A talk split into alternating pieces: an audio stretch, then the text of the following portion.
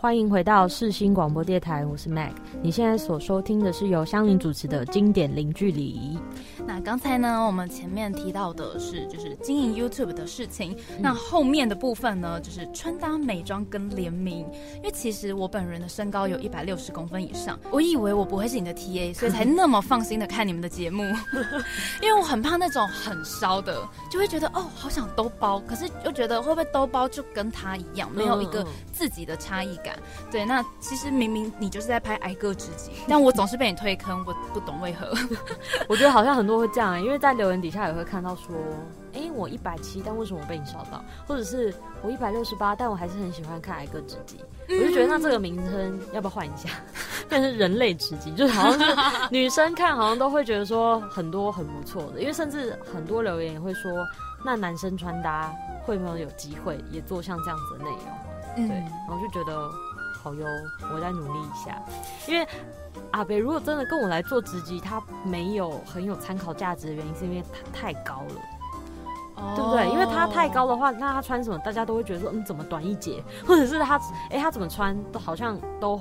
都算 OK，因为他瘦瘦高高，就很像衣架子。对，那我觉得过分的。身材没有什么太多缺点，这件事情也也会对大家讲没有参考性。以前在出版社工作的时候，我其实个人没有很喜欢一个主题，叫做比如说比较微胖的女生怎么穿瘦，或者是矮个子穿高，因为其实都都觉得应该有一个模型在。而且比如说围肉的人怎么穿，我觉得编辑找到的那些 model 根本就没有围肉啊。对，然后比如说他会说哦，那你就穿比如说 A 字裙好了。可是其实每一个人胖瘦位置不同，对，所以我就会觉得说哦，没那么有参考价值。可是你。做的时候就觉得哎很有，我突然就希望自己也矮一点。因为我在想这个气话的时候，嗯，其实一开始是从矮个必看的这一个系列延伸变矮个知己。因为矮个必看，我就是跟大家讲说，如果你身为娇小的女生，你在买裤子，你就是锁定什么样子的裤长，然后穿什么样子的裤型是比较可以显瘦或显高，或者是什么什么修饰身材。嗯，我那时候会想到这个内容，其实就是因为我想到你讲的。大部分真的抛头露脸的公众人物或是模特，他们身材都超好的，对，他们超级没有资格教大家怎么，因为他们怎么穿都非常好看，是对。然后我就觉得说，哎，可是我身材有很多缺陷，或许是一个卖点，因为身材有缺陷才是一般人，要不然大家都可以站在电视机前面或者演电影，对。然后我就觉得说，哎。其实我穿衣服穿这么久，我很内化的是觉得说，哎，什么样子的衣服或剪裁我不会挑，什么样子我会特别选。可这件事情可能很多一开始要自己买东西或者是搭配的时候，有些人不知道，所以我就做成这个内容。然后没有想到，哇，我的身材缺陷现在变成我的卖点之一，就是娇小啊，然后我可能下半身比较宽大。这件事情很多人都跟我一样，我就觉得很棒，就是让大家可以找到很好的共鸣点。哎，那这样子的话。就是比如说，叉叉生死生死斗这种主题又是怎么来的呢？呃，那个时候我觉得单纯就是因为我自己很想要买无肩带内衣，可是我没有看到任何一篇文章。因为我自己虽然是一个做影片内容人，但是我也会看部落格或者 PTT 或者是呃 d c a r 就是大家如果整理出来很详细的心得，我也都会看，因为就真的很有参考价值。嗯，但我发现没有人做太多品牌。就是全部买来之后，这一季这些他主推的东西哪一个好？因为没有一个疯子会做这件事情。毕竟你如果买八个品牌，每一个就是一千块的话，它就是八千块，大家都不会这样。大家通常都是会直接锁定那一些很多人已经推荐过的。那很多人推荐当然一定不错，然后没有人推荐不代表它不好。所以有或甚至是有时候会在留言底下看到说有人穿过某某某品牌吗？然后可能很多。乡民或网友就说没有没有穿过，你可以直接去买谁谁谁，然后就觉得哎，可是这个我可能可以买回来之后直接实际试穿，然后归纳出重点心得，然后跟大家推荐，所以就有好几个品牌是你意想不到，曾经可能讨论度没有到真的很高，可是竟然我实穿之后，它是归类成是值得入手跟推荐的款式，然后我就觉得我自己在做的时候也像是在。嗯，透过影片找到答案，然后我归纳出这个答案是直接可以给观众朋友是一个参考的解答。对，所以我自己做这个单元，我自己也蛮常很兴奋的。可是通常会觉得啊，我速梯买了十件，嗯，那到底要要干嘛？最后，而且有时候如果你有一半是踩到雷，那那个雷的是就觉得哦好烦哦，已经不是在伤心哦花了那个钱，因为钱我觉得本来就是算在影片的制作预算以内，而是那个衣服如果不好，我放在衣柜也不是。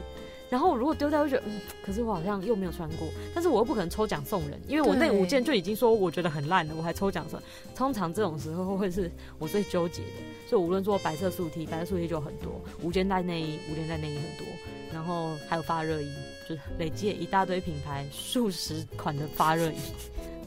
尤其你前阵子还做了一个很低价购买白 T 的那一个，我想说，呃，听完好像大家可以自己看一下，我先不，不不不讲内容怎样，但是心里想说，哦天哪，那你这样不是瞬间多了很多呃乐色？这样讲会不会不尊重呢？但就是大概是这样，因为有一些是，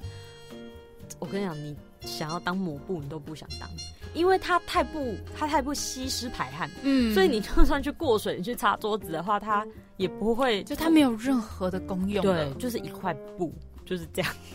通就讲难听一点，对它很失礼，但就是嗯，没办法。我想到一个唯一的价值就是呃，收集很多不同 YouTuber 的签名，然后哪天送人，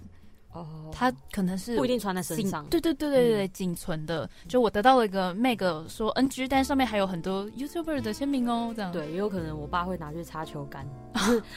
对高尔夫球杆有时候会脏，就是拿那个去擦。嗯，对。哎，那其实说到穿搭，你还有联名，嗯我最好奇的就是你们联名的工作流程是什么？嗯，我觉得每个人不一样，因为我也不确定说其他人的配合方式是什么。那可是我自己的话，从款式的发想其实是我提给设计师的，所以反而不是嗯品牌或者是设计师说，哎、我们目前有在打样的衣服是这些这些，看你要不要微调之后你就直接上。其实不是，所以从整个发想，然后概念都会是由我这边产出，然后我就会一开始可能做成简报，或者是每一个单品的参考图，或是预计的价格，然后想要用的材质、颜色等等等，我都会做成简报之后，然后去跟我的设计师讨论，然后设计师他们会画成初稿，因为我自己其实也不会画成那种你知道 AI 的那种图片，嗯我只会手绘，然后手绘的很烂，就完全不知道在干嘛。对，那他就会画成一个比较嗯成熟的设计图，因为他那时候才可以给工厂做设计跟打样。对，那打样完之后，其实经过大概要经过三次以上的修改，才会最终改到到位。一开始的话可能会改更多次，是因为我一开始没有太多的成衣经验，所以你就不太确定说改了之后它会变怎样。对，那到嗯这次夏天的话，就大概改个也是三次就到位，而且那时候联名过程我在日本，有我看到那个影片，就是你来开箱打样的东西。对，所以每一次 Mobile 就是 Mobile 是我联名的品牌嘛，Mobile 他们就是把所有的衣服不会每个颜色。除除非是最终确认之后的每一个单品，他才会寄给我。那那时候我在日本，只是在出样的阶段，他就是把每一款都寄到我家，然后我就一一的把它拆开来之后试穿。试穿那就是如果我觉得腋下点那边要再低或是再高，我就是会把它列下来。每一个图片我穿的时候会嗯拍成照片，因为我到到时候就可以直接传给我设计师，让他知道说实际现在穿起来状况是怎么样。然后最难改的是裤子，因为裤子你很难在别人 远端去讲说到底要哪边修改，因为有时候骨盆这边不够修饰，其实是后面的问题，不会是当下可能侧边，所以这个东西就变成是我也要直接跟他用打电话的方式讲。嗯，那还好是因为我这一次的夏天已经算是联名到第三次，所以我就会比较有经验。嗯，然后到嗯最近一次的联名会是在嗯冬天。对，即便我觉得我好像联名这一年多有一些心得，跟有一些进步跟成长，就对成衣会更了解，不单单只是站在消费者的角度而已，而是你知道说你在制作面你要考量到什么点。有时候还是没有办法想象你做成的东西会长怎样，因为他有时候请你挑的那个布样，就是你要选颜色的时候，嗯，小是小到十乘十公分那种小度，哎，就变成是那么小，然后你要去想说，那它如果变成一个衣服，或者它变成裙子，会变怎样？嗯，你也没有办法说套套色套套看，因为有时候套色跟你实际做出来还是不一样。然后有时候真的是小的时候很好看，但它放大之后你就变嗯怎么那么丑，真的很常会这样。的的，对，所以我就我就觉得有时候，因为我今天是穿一个绿色上衣，我就在想说，这些设计师在看到这么小的不一样，他怎么知道说要调它？因为他有可能做出来很丑，对，像是那一种，竞选会穿的那种背心，你知道就很荧光，那不好就是会变那样子。嗯，可是好的话就会哎，却是一个大胆的风格。所以我觉得这之间我还在摸索当中，要怎么去把我选的东西，然后真的想象成实际的成品。对。所以，嗯，天呐，原来如此，原来这么小的布，我以为说你们其实就是大概那样子的布，然后自己可能哎可以围一下啊，大概穿起来是这样感觉，只是缝成裤子。没有没有，就其实脑补的成分要比较多，而且要狂脑补，脑补到要想象。因为像我昨天收到，嗯，我接下来裙子的一个打样，然后毛呢的裙子通常都是灰黑。然后它灰就像我刚口红讲的，而且是更夸张。他说这个灰是偏红，这个灰是偏蓝，可是长一模一样。我真的可以给你照，因为我在看的时候，我想说什么啦，什么东西啊？为什么照片跟实际不是又有差吗？我跟你讲是这样，所以它的灰会是真的是所有渐层的灰，然后有时候浅一点点跟深一点点，你放在一起其实长得是非常像的。对，我只看到渐层灰，对，就是渐层灰。可是当你要做决定说，那要哪一个颜色，你要选出来，然后为什么是它？对，所以这个是真的是蛮困难的。那除此之外，在联名中有没有什么很困难或是很有趣的事呢？嗯，困难跟有趣，我觉得有趣是，我每一次联名会办线下的活动，嗯，就是让每一个身材的人可以实际穿到我的衣服。然后直接跟他们互动，我觉得这个是最难得的。要不然，平常我真的会偶遇观众，就真的是在路上，不会有一个很正式的活动或者特定的时间，我可以见到这么多人。到现在我还是会觉得见到那么多人很不可思议。就会直接跟他们的互动，然后他们表达对呃衣服的感觉啊，或者他们到嗯喜欢实际购买这一个，我就觉得很不可思议。这个是很很开心的地方，嗯，然后崩溃崩溃就真的是选颜色，选颜色真好好困难，我都觉得说可不可以有人可帮我决定，因为我是选择困难症的人，是。对，所以这么多颜色我就觉得很难，而且你也不可能任性的说，那要不要每一个颜色都做？哦，成本不可能啊，或者是哦，可不可以每一个颜色都打样给我？可是每一次的打样其实还是会有个费用，对对，所以对我来讲最大困难真的是选颜色。嗯，然后还有可能款式吧，款式希望可以嗯百搭当中，但有变化，然后有设计感，所以这个就变是我跟设计要常常沟通的环节。因为我想说，就像你刚才讲的，其实穿久了你就知道，比如说，哎，我的身材适合穿怎样的。可是，在每一次的联名中，又要有不同的地方，所以我想说，哎，一次一次要突破，应该不是件简单的事情。就像做影片，我发现任何你只要讲究原创性或者是创意的话，都是这样。就只有自己要超越自己，而不是你自己去跟别人比较，说别人做了什么。我觉得你当然可以去了解别人做什么，因为就是要了解嘛，你才会知道说自己不足哪边。可是如果你真的要超越自己的话，我觉得个人才是一个标准，就是才是自己要一直去突破的。接下来呢，很想问的，嗯，生活旅游跟在日本生活，对，尤其在日本生活，呃，之前在学校的时候有一个机会去大陆交换学生，嗯，对，然后在交换学生的时候，我发现，哎，在一个地方停留一阵子，跟去旅游是完全不一样的事情，所以那时候看到你可以去日本三个月，想说，哇，天哪，这就是我人生终极的目标呢，真的。非常的棒，因为我自己一直以来在旅游方面，我也很喜欢去日本，特别是东京。嗯嗯，那那个时候，我其实有时候决定事情都蛮蛮任性的。我会觉得说，那日本就是给我们九十天的签证啊，然后刚好我觉得工作。本来就是可以到处移动的，就除非我是上班族啦，就是那真的不太行。可是如果是接案或者像我们这样子自己拍片，无论在哪一个情况下面，只要有网络跟电脑，你就可以运作。我就觉得那有什么不行。然后又在很刚好是我爸有一个好朋友，他在那边有一个空房，是他本来嗯他女儿住在那边念语言学校，然后后来。空了之后，他就也没有要出租，所以那时候我就入住他的那个呃套房，然后那套房价钱就跟台湾收我的租金差不多。真的假的？那很便宜。我跟叔叔真的超佛心。然后水电的话，就是在另外算，嗯可是就一切都很好，因为有厨房，然后有小客厅，然后双人床、厕所、自己的卫浴，然后鞋柜。就是日本的房子很特别的地方，就是它很小，可是它非常齐全，它厕所也有浴缸，它再小它都还是要做到这件事。嗯对，所以那时候在那边生活，嗯，除了在异地之外，对我来讲还有一个很大的突破，是因为我从来都没有呃搬出去过，因为我一直就是一直在住在台北，然后事情也在台北，所以根本没有理由要搬出家里。对，那那是第一次，然后就觉得说哇，自己一个人住。真心自由哎、就以前因为我爸妈很开明，所以我并不觉得说我跟爸妈住有什么样子的困扰或者是束缚。因为以前可能还有门禁，但后来就是长大或大学的时候，你只要跟他讲一下哦，我今天比较晚回来，就就没事了，或者你今天要过夜哦，就还好。可是真的是自己住的时候是另外一回事。对，我就觉得自己住的蛮棒的。再次强调，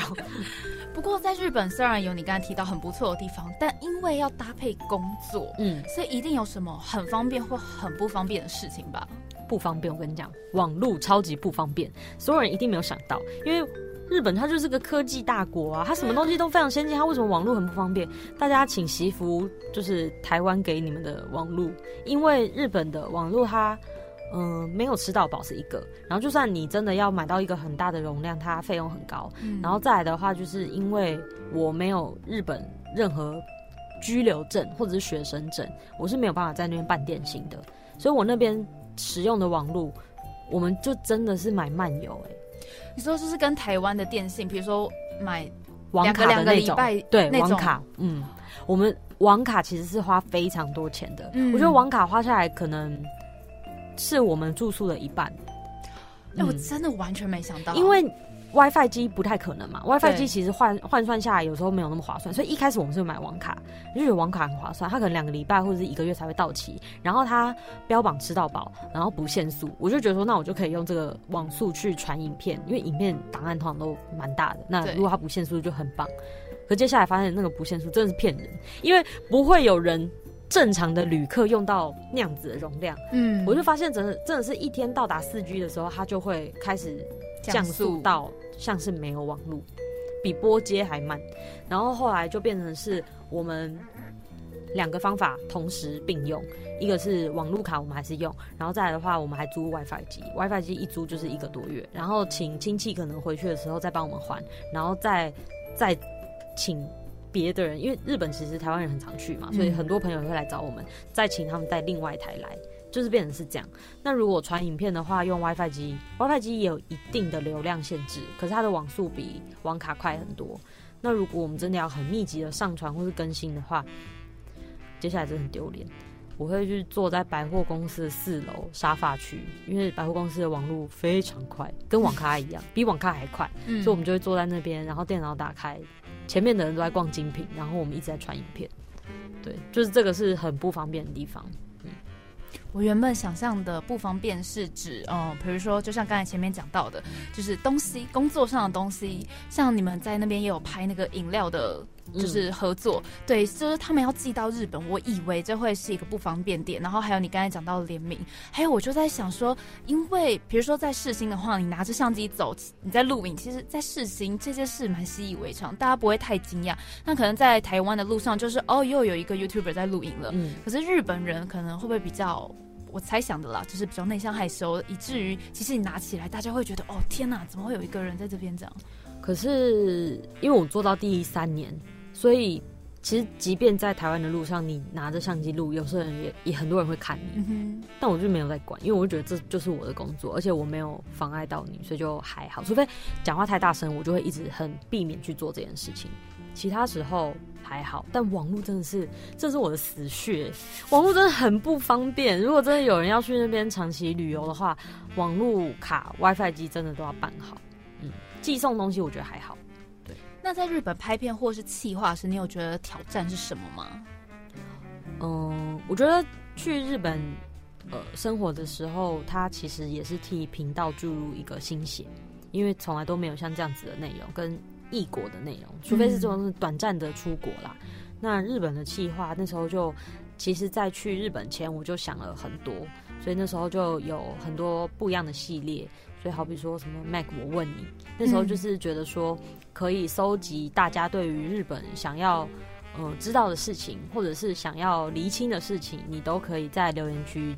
有点像问答投稿丢给我。然后如果很多人真的很有兴趣的话，我就会把它抓起来做成一个主题。对，所以从可能超商系列，什么哪个布丁最好吃，对，然后哪个奶茶最好喝，然后还有到嗯日本那么多药妆店，到底要去哪一家？等等等，有我非常喜欢那集，而且你把所有东西跟价格都比出来了。嗯嗯嗯，虽然它通常会根据每一个地区还是会有异动，因为我觉得呃日本药妆店比较特别的地方是它不像台湾屈臣氏、康士美，它有点公定价。那如果呃要折扣的话，就是全省的店家都在折扣。他们真的就是每一个地区都会不同，甚至是同一个地区斜对角也会不同。这个东西就很有趣，可是我还是希望它可以给大家一个比较粗略的方向。嗯，对。所以其实总结二零一九年的今年，你做了还蛮多事情，不管是生活在日本，还是说去韩国玩，或者是去夏威夷度假。这个没有 vlog 可以看，真的是啊 很难过。我那时候看到你的天文，啊，没有，我我还想说要看一下之类。说假中，对，说假中不方便打扰。对，就是对您来说，今年呢，回首起来是一个怎样的一年呢？一直搭飞机，没有。我讲真的，我从以前我很喜欢出去玩，然后出国都会很兴奋。嗯，然后我觉得今年就真的是一个见证自己麻痹的一年，因为我好久没有去台，我很喜欢去台南，因为我很喜欢吃台南。我超爱台南，而且是吃的，你就一定定时要回去。对，可是我这一年都没有去台南诶。可是我光是日本。我因为我下个月又要去是工作，然后我日本就已经不知道去了几次。我那天有算，我好像在日本这这一年待了一百多天，两两百对一两百天。然后美国也去了两趟，就是美国那个蛮累的，就是因为第一趟是出差，所以出差你知道五天来回，包含来回，就真的蛮累的，因为你。坐飞机的时候，其实就已经耗掉半天的时间，然后加上我那不是直飞，我还要再转机，然后转机之后还要再搭大概两个三三个小时的车到一个更里面亚利桑那州更里面的地方。对，可是那个我觉得很棒，就是我很常会透过出差去做跟安排我平常不会做的事，我觉得这个这点很好。嗯，然后不断的坐飞机，导致我现在对坐飞机的感觉就真的像坐捷运一样。哦天哪，有点向往，其实 不会不会有任何的感觉，然后会觉得说又要做了，就有点像这样。对，好的，哎，今天真的是，其实哦，我主持广播以来，从来都不会这么不舍得播音乐，因为就是一直听你讲，然后就对对对对对，然后一副就是假设现在换一个场景，然后我就在咖啡厅跟每个约会呢。你对于现在想要从事影音创作的朋友们有什么要说的话吗？或者给的建议？我觉得要一起把内容做得更丰富，而不是相互去学习。因为有时候学习你太过内化，会变成是你在抄袭，可是你没有自知，而且就会变成是大家都在做一样的东西。我觉得大家一起做是一件很好的事情，因为可以让这个产业变得更成熟、更更有竞争力。然后观众，身为观众，因为我也是观众，我平常会做影片，但是我也是观众，就觉得说有更多的内容可以看。可是，嗯，太长，你可能刚出来的时候，你会直接去拿比较成功的范例，自己用同样主题去做，你会以为这件事情已经是不一样，但其实它就是一样的。对，所以我觉得无论是在影片的企划主题或者是结构上面，都都需要下很大的功夫，因为竞争越来越激烈的话，你如果是没有同中求异的话，很容易。没有被办法被看到，或者是你稍微爆红了一下，可是一下就又没有。嗯，对。有你刚才讲到爆红，因为之前也有访问过，就是嗯，因为画室区女孩而爆红的，就是插画家，嗯，对，然后他有跟我就是阐述了从突然间爆红，然后他那时候以为从现在开始我说的任何话都会有一点的影响力，嗯，就后来发现其实有时候爆红就是那一个点，嗯。时间点，然后你的内容跟东西对了，对。对，但其实能不能维持后续，我觉得其实才是一件很困难的事情，对，就是续航力很重要，嗯，那我觉得。嗯，我我之前好比说你刚刚讲低潮或是被呃流量绑架这个阶段，我也会不不是很很开心。那我因为我男朋友就是我的工作伙伴，我们常会聊嘛，然后他就会说，其实这一个产业它就像马拉松一样，就你你不用特别需要在起点或是哪边要跑得很快，可是你要跑得长久，而且你要按照自己的步调，就每个人是不一样的。嗯，那么以上呢就是今天的节目啦，我是香菱，经典零距离，我们天空见喽，拜拜，拜拜。